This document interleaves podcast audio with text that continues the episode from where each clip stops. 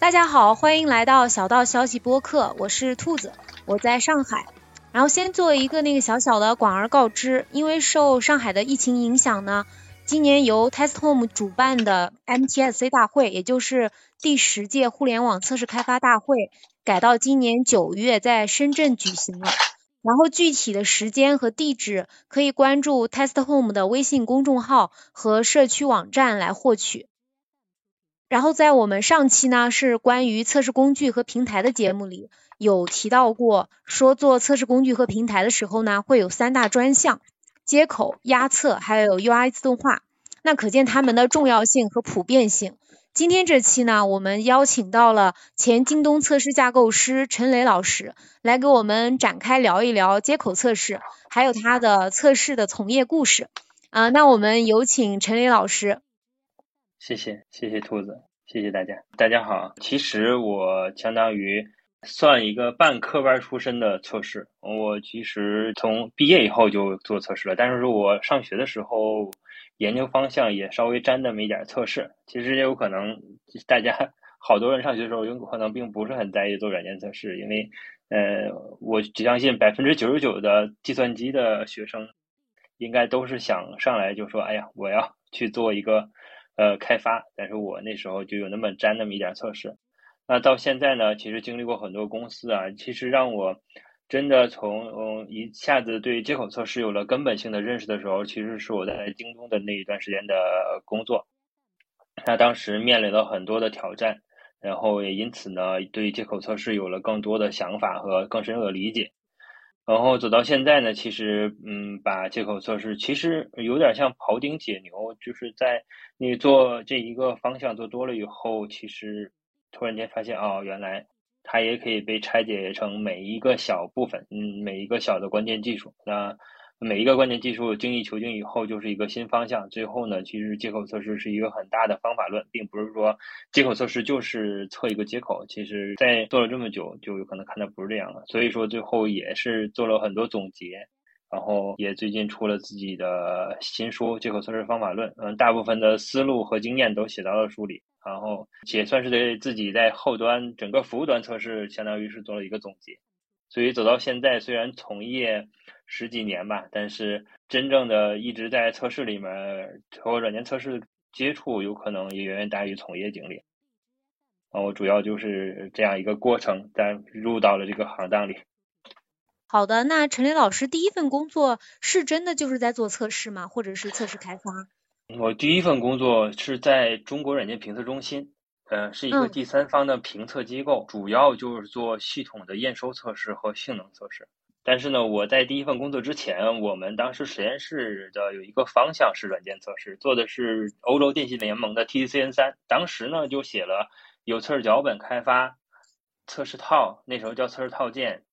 然后呢，呃，有还有什么？MSC 呃，这种图形编码，这种通过一种 UI UML 的图形形，然后生成呃测试代码。那个时候在实验室的时候，呃就已经见到了，也接触过一部分。那硕士的时候呢，其实看到了软件测试，跟也是跟我其实后来从业最开始的时候是不，是感觉不一样的。在实验室看到的觉得很高深，然后就画画图，就写了测试代码，测试代码就可以完成了一些自动化测试啊，或者是一些性能测试。呃，但是呢，是基于 TCN 三的欧洲电信联盟的一个标准，所以当时呃，其实能落地到能干什么，其实没概念，只知道那是测试。然后第一份工作就顺理成章的到了中国软件评测中心。刚开始呢，去的时候就只知道它是一个第三方评测机构。然后呢，呃，最开始对测试的认识就是，哎，可以突然间感觉到从另外一个视角能看别人写的东西或者完成的系统是什么样。尤其在做性能测试的时候，感觉还挺好玩的。嗯，你去模拟一些业务，哎，看到它有一些变化，然后去猜测它有可能什么地方会有问题，就感觉有点像，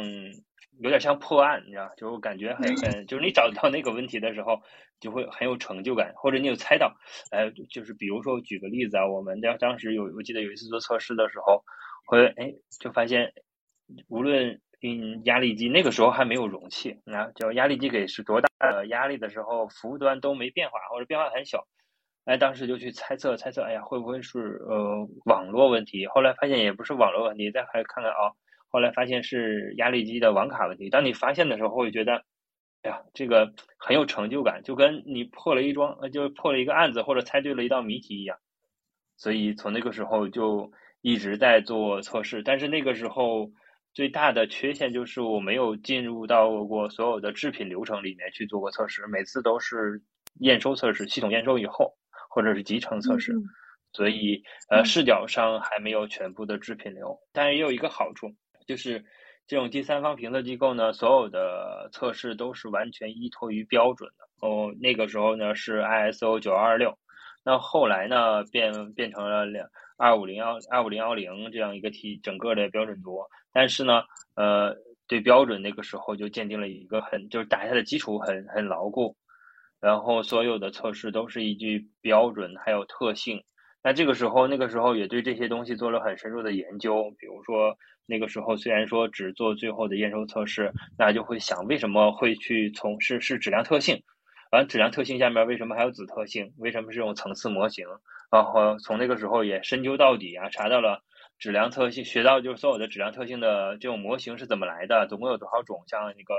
像我们的主要的现在层次模型里面的老祖宗啊，Micro 模型啊，奔驰模型到现在的九二六和二五零幺零，算是一脉相承的，下下来是怎么流转过来的？啊，是怎么发展来的？嗯，啊，对这些做了很深入的研究。然后还有另外一个呃好处就是性能测试，我觉得有可能刚从业的小伙伴都觉得性能测试应该算是好高，就是高技术领域的。而且，但是功能测试相对来说技术能力弱一点。那那个时候，我其实有一个很大，就每个项目都会做性能测试，所以我对于性能测试当时做了很多。那那个时候还不是现在的这种说什么链路啊，啊，还有是那个时候最多的就是说单点压测，然后怎么去估算并发量，然后怎么去就设计你的场景，怎么去测试，然后还有就是怎么去建立压测集群。但那个时候就对这个也呃，就是每几乎每个项目都要做，所以也很熟悉。但是呢，就但是用的最多的工具确实，但那个时候是 Log Runner，因为那个时候 Log Runner 还是相对来说比较权威。但是走到现在来说，我们其实是 JMeter 或者是 Locus 或者是 Grander 有可能会更多一点吧。呃，但是那个时候对于我来说，性能测试呃，其实给我了有很多锻炼，我有很多的视角去看了问题。因为性能测试可以让你去学习了很多东西，比如说像 Linux 的一些知识，还有数据库的一些知识，网络的一些知识，这个都要去学习。甚至那时候 JVM 的一些监控怎么看、怎么分析，呃，反正给自己的这些的锻炼，所以一次就呃离后端越来越近，因为也觉得呃，其实也自认为那个性能测试稍微。更偏技术一点，所以一直在深究、在学习，所以我们那个时候就呃把很多精力投入到这上面，所以最后就在后端这种服务端的测试上就耗费的精力越来越多，那想法也越来越多，所以也就也走到现在，其实呃整个精力来说偏后更偏后端的一点。好的，我觉得陈老师刚刚说到有一点很重要，就是特别是当你的从业经验越越久，你的视角和怎么去看待问题的想法可能会更重要，可能甚至它有时候超它的重要性会超过于技术本身，或者是我们的职业能力本身吧。对的，对的，我就是现在啊，就是看到好多老师出来讲道法术器，然后，但是我觉得要给，比如说十年前的我看来的话，有可能我。并看不懂道法术器到底有哪个更重要？有可当然走到现在来说，确实就能看到他们的区别。呃，有可能还是有东西接触的多了以后，有一些视角上看的更全面，或者有些东西其实做的久了，反而就就逼着你去考虑一下它到底为什么是这样的，所以就有了不一样的看法。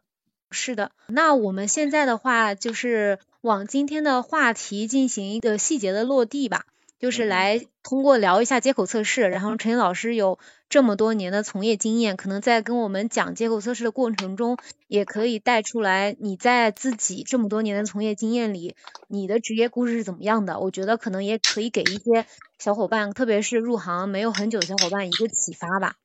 好的，好的。我们先说一下，就是关于接口测试，就是经常会说接口测试它的一个优势，就是能够让测试提早介入。然后早一点发现潜在的问题。那就整个软件开发的生命周期来说的话，接口测试最早是可以在什么阶段就介入呢？我们先说，先说测试能什么时间能介入，再再说到接口测试是怎么样的。我们先说测试，其实，嗯嗯，呃，我们都说就是在需求阶段测试都要介入，无论是以前的瀑布式的这种合作模式，这种开发这种交付模式，还是现在的敏捷，或者是我们说的呃这种 Scrum，大家都都一样。但是我们一直都说，我们测试要在需求阶段发挥作用。那么有很多时候，有可能我们并不知道它怎么发挥作用。那但是呢，其实我们现在在敏捷的时候呢，我们就说了测试要左移。但是最开始就有左移的这个概念的时候啊，最开始提出这概念的这个呃呃，就是作者呢，其实提出来的并不是说，呃，我就要去怎么，就是让他在需求评审阶段去测试，就告诉你这个需求只。没考虑质量的问题，不是这样的。他最开始的作者提出来就是单测，因为那个时候很少有人做单测，所以他提出这个就是要要让研发自己做单测，说的是就是测试左移。其实，但是呢，呃，走到现在呢，其实测试的左移呢，不仅仅就是单测了，它有可能走到需求阶段。那需求阶段，我们说到如果是敏捷开发的话，你会有一张故事卡。那这个需这个故事卡呢，它里面有可能会拆分成各种任务。那拆分各种任务的时候呢？那我们在这个故事卡要准备进入研发的过程中呢，呃，这个在开始之前，那么研发就应该把这张故事卡理解清楚，并且给测试和产产品经理讲清楚，就是说我理解什么样，要做成什么样。那这个时候呢，呃，测试呢就应该这个时候去去参与进去，然后去提出来，好，这个故事卡下面写的验收条件有可能有些不全面。其实测试这个里面就要贡献力量，就告诉他，哎，我这个里面你有些条件。站在我测试对于这个系统的横向的理解程度上，有些东西丢失了，需求丢失了一些一些内容，那我要把它补全。那这个时候呢，补全完以后呢，其实测试就应该提出来，问到后端和前端工程师，他俩在一起问到这个需求会不会有接口的变更或者接口的增加。那如果这个时候有的时候呢，我们就是可以让研发就提出来，就提供这个接口的 schema，然后接口测试就可以去开始落地了。那当呃，开发开发完成以后，要其实要召集所有的小伙伴，小伙伴还是说刚才这些测试对应的测试啊，对应的后端开发，对应的前端开发，对应产品经理去按原原来的需求去演示一遍这个系统是不是满足要求了。那这个时候，如果呃这个这个阶段呢，当我们现在叫验卡，当验卡结束以后，它它就会提测，提测的时候就会去跑接口测试。那接口测试这个时候呢？我们就会先就会去跑我们刚才已经新做的接口测试，新按 schema 写好接口测试呢，就要去跑一遍啊，你这个地方是不是通过的？通过的就会走到后面的业务接口测试，还有我们的 UI UI 自动化的验收测试，最后走到我们的探索测试，最后可以走到我们的呃整个的后续的上线流程里面去。那所以说，呃，测试最早开始应该可以早提前到就是需求被开始做之前，那么接口测试呢，其实也是在同种阶段的。那这个时候呢，其实，呃，其实如果要做到这样，还是有一些前提条件的。第一个呢，呃，我觉得最最重要的是团队里面是整个大整个团队都是在保证业务价值交付的。那团队之间呢，其实没有相互的指责，不是说，呃，我有个问题，不能说我现在现场有个故障，好，我现在就要追落到是谁的问题上。那这样的话，其实，呃，就会出现这样一个，就是大家团队之间是。呃，是不信任的，是相互之间是要是甩锅的，那我们就没有办法做到我们的最开始的，就是我们最开始就是把测试左移，嗯，左移到我们开卡验卡阶段。那还有就是说，以什么发现 bug 数来确定这个呃测试的呃 KPI 好坏，或者是说研发的好坏的时候，也不能实现测试的完全左移，因为如果是呃。用 bug 数来衡量测试的工作努不努力，那在开卡验卡的时候，测试不会把他想就所有想到的在需求阶段就看到的问题抛出来。那这个时候呢，我们如果把我们的呃这个需求的问题在需求阶段没有抛出来，那在后续测试自然自然而然就知道它的问题在哪，就会去测出来。但是它就呃出现了一种就是你本来应该很早发现的问题，在后续发才能发现。那就会自势必造成一次返工，就我要去修这个 bug。那我们就知道，在 DevOps 里面，大家觉反工是最大的浪费啊，所以说这就是一种浪费。所以嗯，必须是让没有这种可以 bug 的数量来决定某一个角色的呃最后的 KPI 或者是 OKR 的这样团队才能是完全做到真正意义的左移。那么其实呢，测试的左移在我们呃就是现在有些老师呢能提出来，测试的左移呢要移到业务，就是测试要跟业务方去站到一起去理解业务，然后呢在需呃产品经理提提交说需求或者任务卡的时候。测试就可以告诉你，哎，你这个呃需求不是客户想要的，那这个有可能是比较难啊，说出来会比较容易，但做起来有可能就很难达到了。但是如果能做到我刚才说的那种阶段，就是咱我们测试在最开始开卡验卡阶段就参与进去，呃，把接有接口测试的就把接口测试完成，已经现在是很很先进，也是很很优秀的团队了，所以。呃，测试最早介入，我觉得包括应该是现在也是在需求的开卡阶段。那其实测试接口测试能介入的最早阶段，也应该是在这个阶段就可以介入了。那刚刚听陈林老师说下来，其实如果能做到这个的话，是需要整个团队，不管是从理念上，可能甚至技术上都要有一定的要求的。那业内真正能实现这个最早介入阶段的公司来讲，是算是大多数，大多数还是其实相对比较能少的。因为我目前知道的其实是按团队，有的团队可以，就公司来说其实并没有什么太多的询问过，也都是靠私下去问了，因为这个还没有某一个组织去去统计过这件事。但是有的公司有的团队是可以做到的，但是有的团队做的就有点就是就是有样子，但是没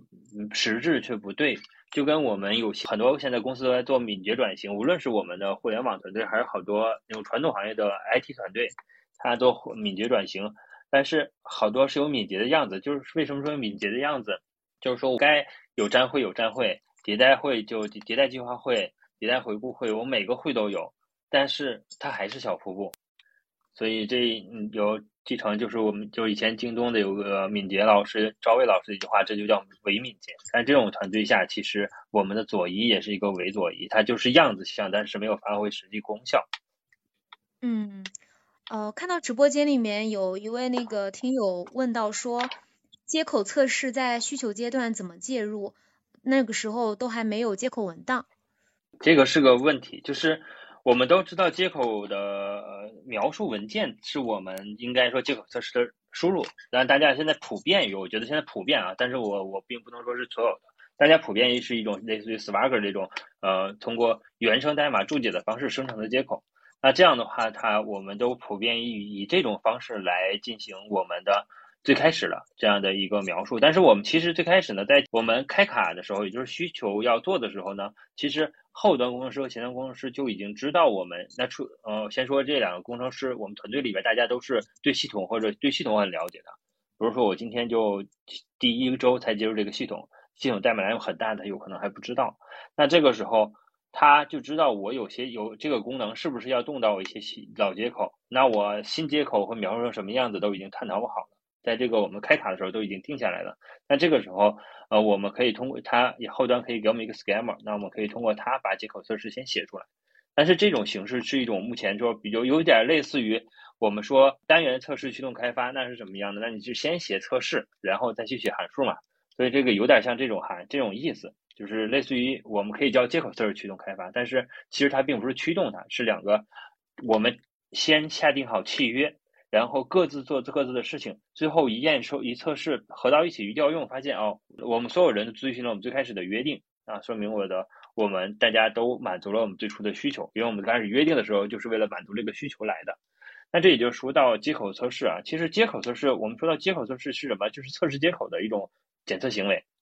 那接口是什么？接口其实就是一种契约，对吧？就是无论是接口是给前端调的，还是接口是给其他微服务调的，那它都是我们先说我们要提供这样的调取方式，你要这样来调取我，给我这样的参数，我按照什么样的情况给你什么样的结果，我都是先给这样一个描述的契约方式。那它到底是里边是怎么处理这样的，其实没有人去管。那我你你来调取我的时候呢，那你只需要知道我这个契约我满足了，那你就可以调取我，我就应该给按我最开始约定俗成的方式给你返回的结果。所以接口是这样的一个契约，那接口测试就是去检查这个契约是不是大家是不是遵守了的这样一种手段，所以它可以把契约提前啊，所以说这个情况是可以出现的。但是这种情况确实需要团队互相很有磨合一段时间，大家都习惯了各自的这种工作方式，而且所有人都最简单团队里面大家要坦诚，而且不不要有保留，不要说我要留一个技术或留一个问题以后我发现，然后呃告诉让团队知道我测试很重要，团队里面没有这样的嘉奖，也没有说谁出问题谁要扛责任的这样的呃一种责备机制，才有可能做到这样。那大概就是这个。嗯，好，谢谢陈磊老师。嗯，那我们再来看一下下一个问题，是关于接口测试跟功能测试之间的一个关系。我感觉在说到接口测试的时候，这可能也是一个经常被人提起的一个点。呃，就是接口测试和功能测试的话，它在业务上就是总会有一定的重合。那功能测试能不能省略掉接口测试已经覆盖的方面？呃，如不管能和不能，也想听一下陈磊老师这边的原因是什么？好的，好的。其实这个我们从自动化的分层模型开始聊起最合适，有可能会稍微费一点口舌。那我们呃快一点吧我们自动化的分层模型来聊一下。就是我们都知道，大家说金字塔型的我们的分层模对吧？金字塔模型，它最下面是什么？单元测试，在上面呢是接口测试，在最上面是个 UI 自动化。那我们谁大家都知道。为什么它是金字塔型呢？说我们就知道，如果单元自动化阶段发现的问题，那么它能更早的被修复。所以说呢，我修复的问题的成本越低，所以它以以这种 ROI 的形式告诉我们：好，我单元测试投入的多，那哎接口测试次之，最后 UI 自动化最少，所以说就形成了金字塔模型。那最后后来呢？呃，随着不断的发展啊，随着我们就是整个不断的发展，还有行业实践的不断的发展，其其实我们慢慢的呢。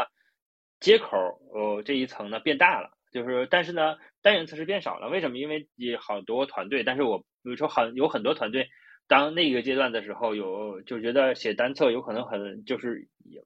很浪费时间，或者说业务压力非常大，根本就没有时间写单测。那这个时候单测慢慢变少了，那这也是为什么后来会有一个老师会提出来说我要去推测试左移，就是要大家写单测，就是所以是这样一个过程。那这个时候测自测试工程师其实接口，他说他发发挥了最大的主观能动性，说，哎，测试是应该是我的主场，所以说我要再把我的事儿做得更多，以弥补这接口测试的不足。所以我在接口测试部分呢，我分了两两层，接口测试这一层往下呢，其实我覆盖了所有的单接口的测试。那单接口的接口测试主要是为了弥补单侧的不足。那多接口的业务场景测试，业务场景的接口测试呢，主要是为了呃覆盖一些呃我们的业务逻辑。那再往上呢，就 UI 自动化，UI 自动化呢是串联成整个的一些比较比较主要的业务流程，也叫黄金业务流程。那么这个里面呢，我想特别的说一点，就是那我想，如果说我们说单元测试投入的 ROI 最高。那为什么我们不能都投入到单测，而不做接口测试和 UI 自动化呢？那这个时候，其实大家可以想一想啊，为什么是一个分层模型？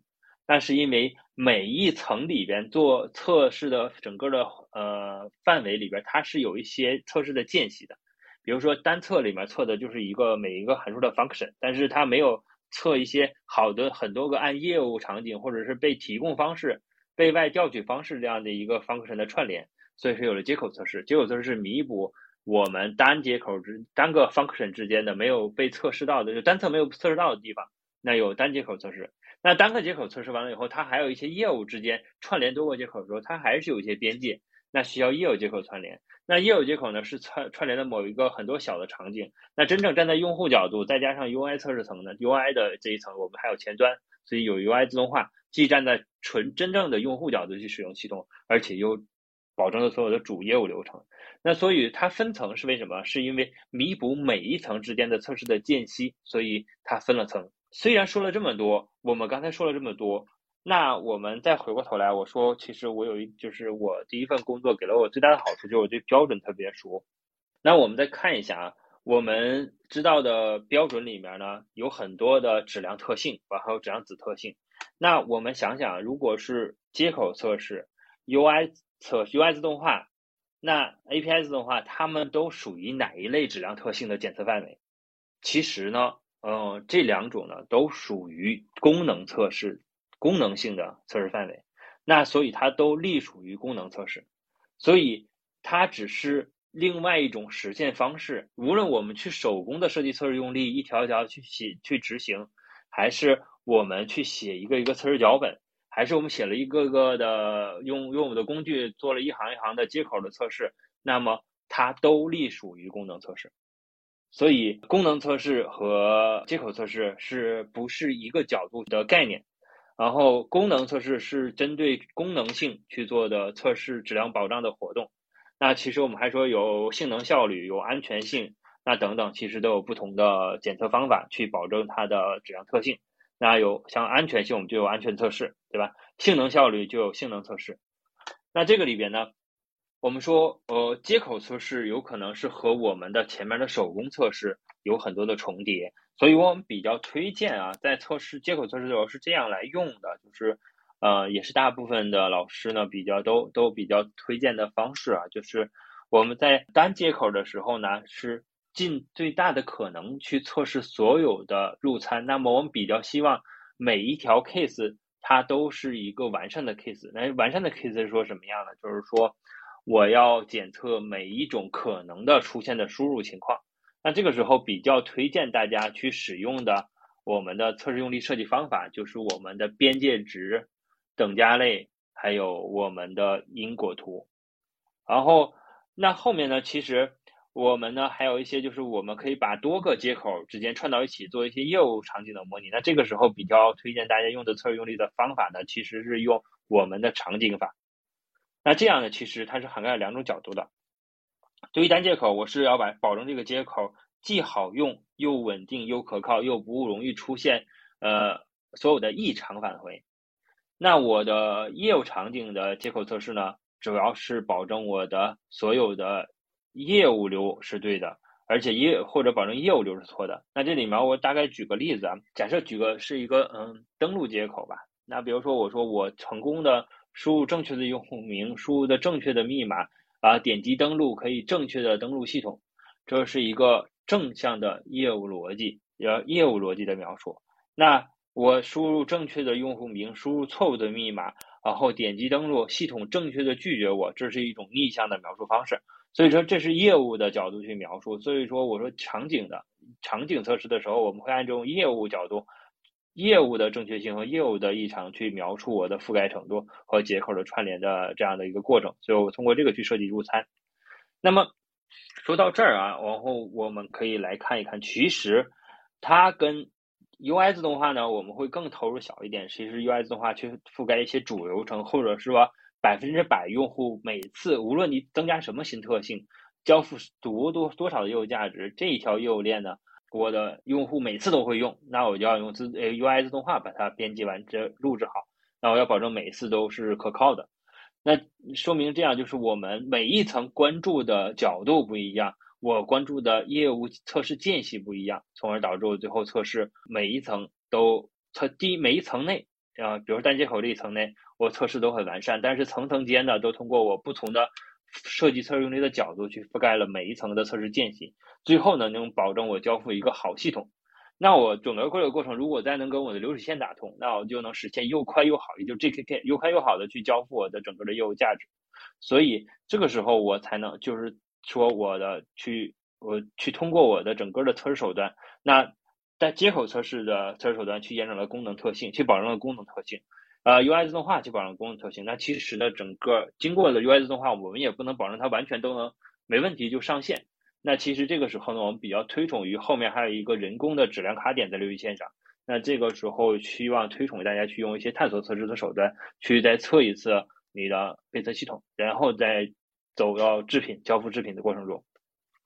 所以说，接口测试其实跟功能测试，嗯，在真正的角度上，它两个是一件事儿。但是只是针对的描述方式不一样。其实测试呢有很多种分类，比如说我们有时候老说什么单测、单元测试、集成测试、系统测试、验收测试。往往我们还有时候说白盒测试、黑盒灰盒测试、黑盒测试。其实有时候还会说什么功能测试、性能测试。其实呢是不同角度对测试的分类，但是它们之间是有交集的，并不是说我的呃接口测试，它其实测的不是功能，其实它测它还是保证功能特性的功能。所以说，我们说接口测试属于功能测试的一部分，但是它只是在手段上不再是原来的，就是说人工去测试设计测试用力，去人工执行。那也有，只是这次又变成了去写写两行代码，或者是我用一个工具写几个访问的 URL，输几个入参。那其实只是手段变了。那最开始的时候做接口测试的时候就会有这样的啊，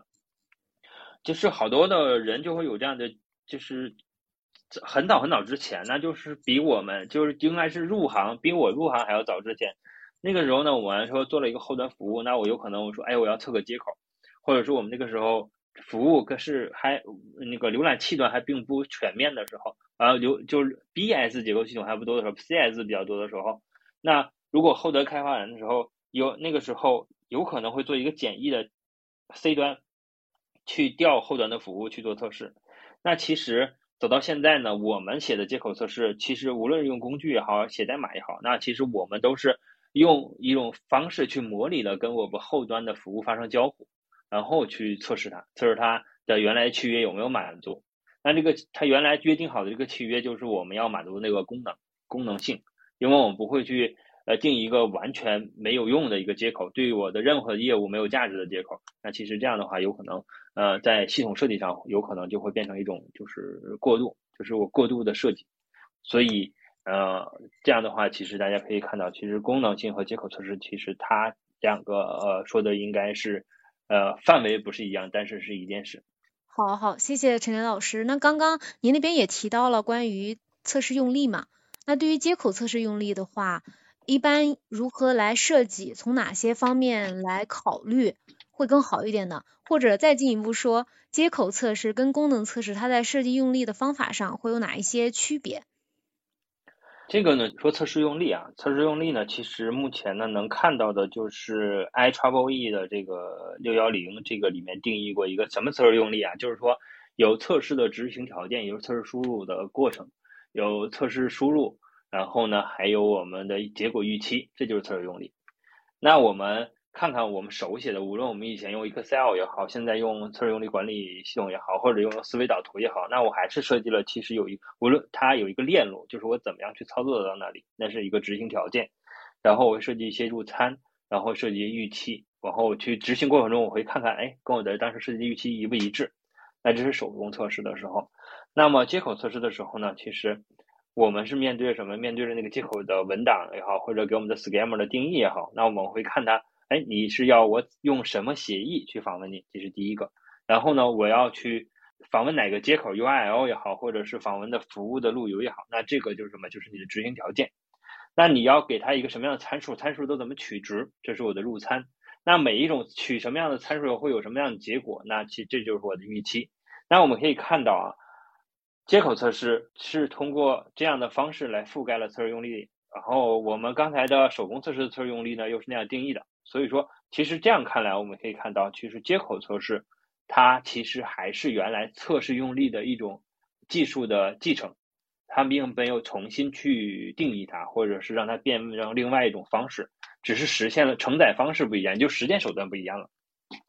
那这个时候呢，在接口测试的时候，我们说你针对一个单接口测试，比较大家推荐大家的是要用尽可能的全面的测试输入去检测它。那我们在测试入参上，我们希望是比较推崇大家用，比如说用边界值加等价类。那边界值跟等价类是可以通，就是测试用力设计方法最原始的，我们最基础的我们的那些技能，其实它是可以嵌套使用的，并不是说。我用等价类就不能用边界值，用边界值就不能用场景那因果图，其实是不是这样的？那呃，有些是可以嵌套的，但是测试用力也是有有专攻的，不是说测试用力设计方法就是拿过来有一个就是银弹，我这个设计方法什么测试用力都可以设计，那并不是，所以说它也是有专攻的。比如说我们说场景法比较适合于设计什么？场景法比较适合于设计那种定时任务类的，或者是有。被调取或者某种条件被调取类的这样的一个测业务流的测试用力，用场景法就很容易覆盖全。那这就是每呃每一种测试用力方法，其实它是有不同的覆盖场景的。但是呢，这些呃测试在我们单接口这个地方呢，我更我们比较推崇于用更全面的测试，测试每一个入参，测试每一种情况。那其实呃穿透到我们的接口的契约，看到接口内部代码的话，我们希望于呃接口测试能覆盖每一条业务逻辑分支。那业务逻辑分支，我们说呃代码里面怎么去实现业务逻辑分支，是通过我的条件覆盖。去覆盖了每一条业务逻辑，那也就是说，如果我设计的参数参能覆盖每一个与就是我的条件分支，那我就可以覆盖更多的可能的整个的接口的最后的返回。那这个里边呢，其实我们呃比较推崇的，大家可以去还最终比较极致的一种方法，可以用用正交实验，那去覆盖到更全面的接口测试，把单接口测试的更为完善。让它的鲁棒性更好，然后呢，呃，我们对业务场景的接口测试，业务接口测试，我们说多个接口串联到一起，我们就叫它业务接口测试。那这个时候呢，我比较推崇大家也用场景法来做，因为这个时候我更希望于站在真的纯业务方的角度去看，呃，如在没有 UI 自动化 UI 情况下，把这些接口串联到一起应该怎么做？啊，测到测试的时候应该测成什么样？呃，它应该按真正的用户是怎么调取的？那这样呢，我就知道我能测到每一个业务逻辑分支，真正的业务逻辑分支，而不是代像里边的我每一个 function 实现的代码分支。那这个时候呢，我把这个整个的业务逻辑分支都覆盖完以后呢，我在上面呢，其实就可以用 UI 自动化覆盖整个的主流程和我这次上线的主流程就可以了。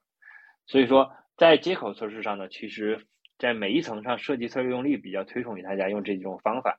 那在整个单接口测试上呢，我们比较推崇于就是说，你至少要有呃一个完全正向的、真正的这个接口设计的那个区域应该满足的业务的这样一个调取的参数，然后在每一个参数都要取一次边界值。那还有呢？那这是说我们说，其实你要靠人工去设计，有可能会数据量比较大，那有可能再有一些特呃比较好的基础的团队比较推崇于搭建自己的测试数据服务。那再往后呢，其实。我们嗯，在整个的呃断言上呢，我们比较推崇大家至少用两个断言。第一个断言是判断业务逻辑是正确的，第二个呢断言是判断服务是正确的。那其实更推崇于把第二个断言放到前面啊，因为我们要先知道这个服务是对的，比如说它返回服务是活的，而不是说服务已经死了。那我后面业务逻辑对错，其实我就不用去判断了。那我们。再把业务逻辑对错判断，然后我先保证我的服务是对的、活的，我才能去保证我业务逻辑是正确的。所以断言也不是随便写的。所以说，有人说测试那个预期，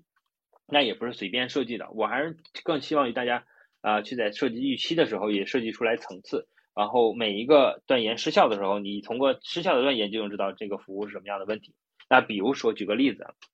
那如果我测一个接口，那个接口呢，我判断它的 HTTP 状态码是两百的时候，我就可以判断第二个我的断言，呃，它返回的呃消息是不是是成功的。那这个时候，如果第一个断言端连码的时候断言到了五百，错五百码，那我就知道啊，我服务出问题了。那这个时候，这个问题呢，其实。我们并不能说，因为这个测试这个断言失效了，就能证明我这个这次的断言就能发现一个 bug。但是我可以通过这次测试失效了，我就知道啊，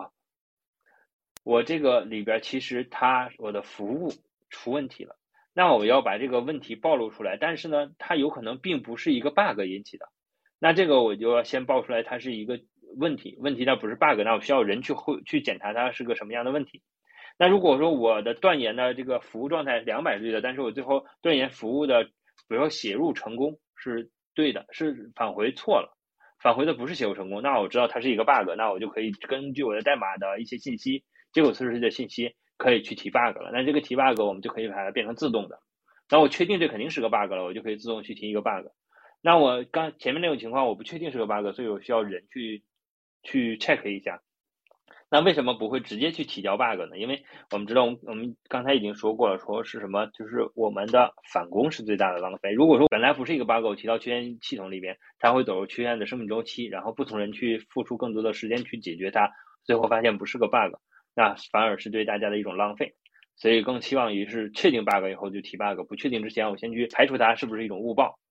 啊。比如说我会引起有有一些我依赖的服务的问题，呃，它虽然说我服务不可用了，但是是我依赖的服务挂了，而并不是我系统的 bug。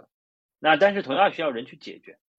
那这个就是说现在的接口测试呢，新是在新的一种方向，就是有一个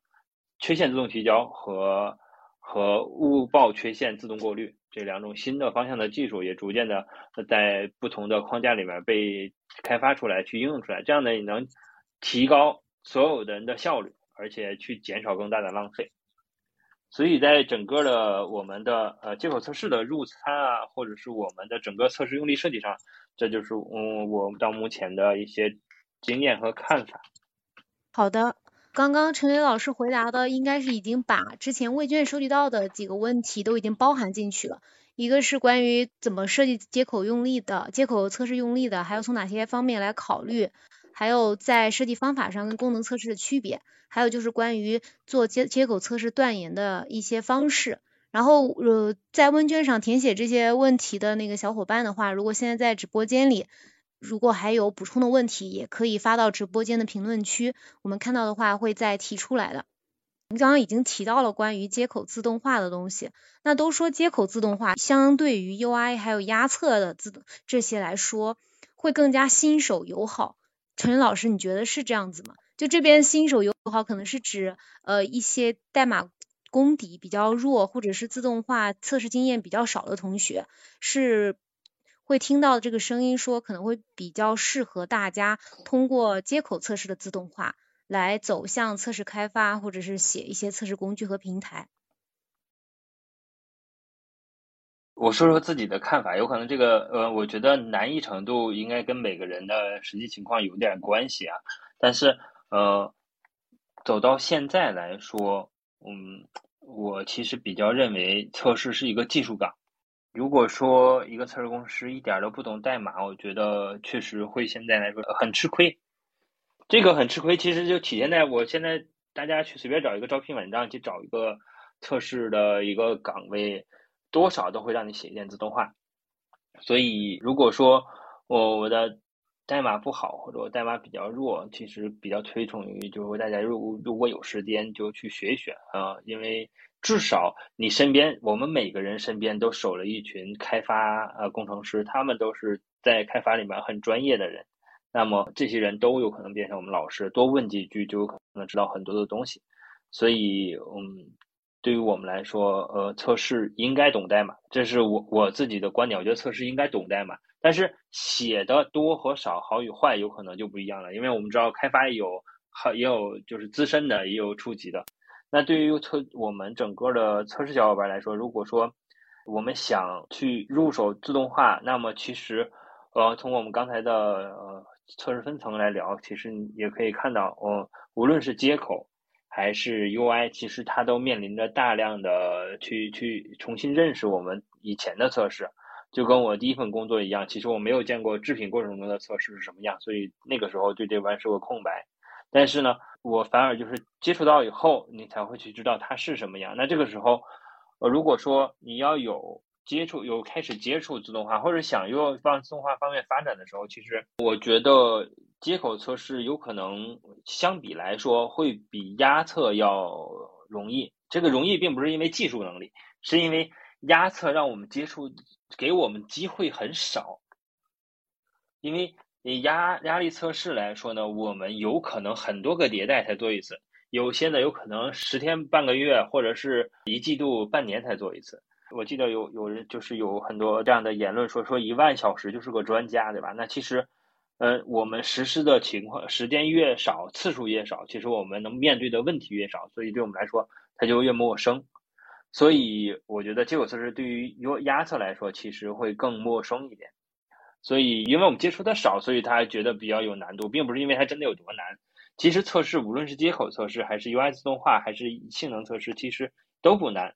当我们想的，如果呃，其实它没有什么太大的难高难度的门槛，但是呢，我们需要亲的上手去做一做。哪怕我就说你用代，你去我学习一门编程语言，那我无论怎么样都要去写试一下。你就哪怕写一个 Hello World，那你也是。真的去体验到了它是怎么输入，怎怎么去让它输出的。所以接口测试也是这样，我觉得呃，接口测试呢，其实跟 UI 自动化来比呢，呃，没有太多的难易，但是呢，两个来说，有可能接口自动化给你复现的、给你实践的机会多，因为我刚才只说了这个分层模型里边，也是无论是金字塔还是我们的橄榄球，那接口测试都是占最大的体量，也是投入最多的。那这个对于团队也好，那我们它是团队里面让团队会有更多的收益。那于个人也好，你做的越多的地方，其实相对来说应该最容易。因为什么？因为你接触的多，也你实战的机会多，那你遇见的不同的问题就多。那这个时候，你可以去学到不同的解决问题的思路。因为你发现问题，你就要去解决，那你就要去想办法，问请教身边的小伙伴也好，上网查也好。那逐渐的，你就会在这方面都变成了一个专家或者一个资深的一个测试工程师。但是，嗯，说说到这儿，其实，嗯，其实接口测试和 UI 自动化两个呢，其实相差不大。如果是用代码来实现的话，所以我们大家可以不用太纠结，我到底是选哪一个，或者是学哪一个。如果你会一门编程语言，那好，那你们你就赶紧去，如果你现在做的，因为我们现在知道啊，我知道有好多团队呢，他只做 UI，有好有不做 API，就是接口测试。那你就用找一个 UI 自动化的小工具，先自己去试一下，然后先去接触一下它是什么样。如果你现在要做接口测试，但是你又没有，你觉得团队或者自己的编码能力又比较差，那也没关系。那你可以先找一款工具，呃，什么工具都可以。比如说，推荐一个就是最常用的，就是我们接口测试一说到的必须提的一个工具 Postman。那你其实我并不是说你用就拿这个工具去写个脚本就好了，或者或者是写一个接口就好了。那那其实达不到，因为工具你用的再熟，它就是款工具。就是说你离开工具以后，你什么都不会。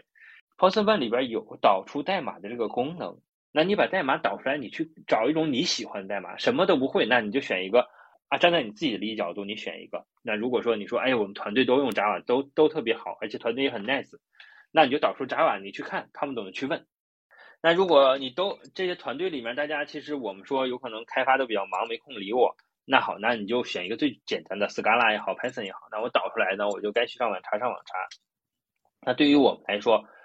最终还是要回归代码，不能说我作为一个测试呢，我永远在测别人写代码编译出来的一个系统，但是我对代码永远都都很陌生。其实对我们整个从业是没好处的。所以我比较推崇于大家是这样：你要会点代码，你就无论是接 U A P I 还是 U I，你能写成什么样就去试试什么样。那至少无论说它是团在组织级能变成一种自动化手段，还是在自己这块减偷偷偷懒儿啊，自动化就是偷懒儿来的。那给你自己偷偷点减少点工作量，那也是 O K 的，这无可厚非。那比如说你自己做的事情，你用 UI 自动化写完了，那下次再回归的时候你就看着就好了。那节省来的时间呢是你自己的，你就可以再去进深一步去研究，那学得更精通一些。然后压测有可能说我们执行场景小，那好，那我们就去掌握那种第一在工具的基础之上要掌握各种场景和情况，那我们就只能说善于收集问题，去找到你想看到的问题或者是接触到的问题，把它收集起来留存下来就好了。所以我觉得这几款工具除了压测有可能是因为机会少，所以大家会觉得入门门槛高以外，因为自动化、接口自动化，呃，很难博取，就是伯仲之间，还是看你能接触到哪一个，接触到哪一个你就把哪个做下去就好了。那这样的话，其实最后回归还是要回归到这个代码层，然后去看看代码怎么写。就是现在说的很多小伙伴好多会说，哎呀，我现在有很多人去做了。这样的一个我的团队里面有测试平台、测试工具，或者是我整个的一个很大的平台。我在平台上写接口，其实对于团队来说其实是特别好。但是对于小伙伴来说，平台就给团队赋能，但是不能给你能力加分。所以就算是有平台，你还是要去学一学它这个平台为什么设计这个功能，这个功能是为什么设计的，是由于什么样的考虑会出现这样一个设计，它为什么？可以把 cookie 提出来，为什么会能编辑头？头是怎么编辑的？为什么设计成这样？然后把这些东西都搞清楚，其实对自己来说才是有增长。所以目前来说，我觉得 UI 自动化和接口自动化，其实有可能对于所有的想入想开始自动化测试的小伙伴来说，呃，难度有可能是要视你接触的呃可重复的场景来定义的。所以两个都差不多。自己选一个你用的付钱场景最多的，对你才是有利的。好的，刚刚听陈林老师说下来，就让我联想到另一个，觉得就是就像纠结说，哦，我高考的时候我是应该考清华还是考北大？就是其实这个不是纠结的点，而是要去好好读书，就是放在这个上面，就感觉是就不要再去纠结我做我要是去做这个工具或者平台，我到底是做呃接口还是 UI 还是压测？更重要的是，你先撸起袖子写代码去实践才行。对的，对的，我就我们要找个机会就要提升自己，然后把事情做一做起来，就其实以后哪个都不再是问题了。好的，本期节目到这里就结束了，欢迎继续关注我们，下篇不见不散。见天空很蓝，就像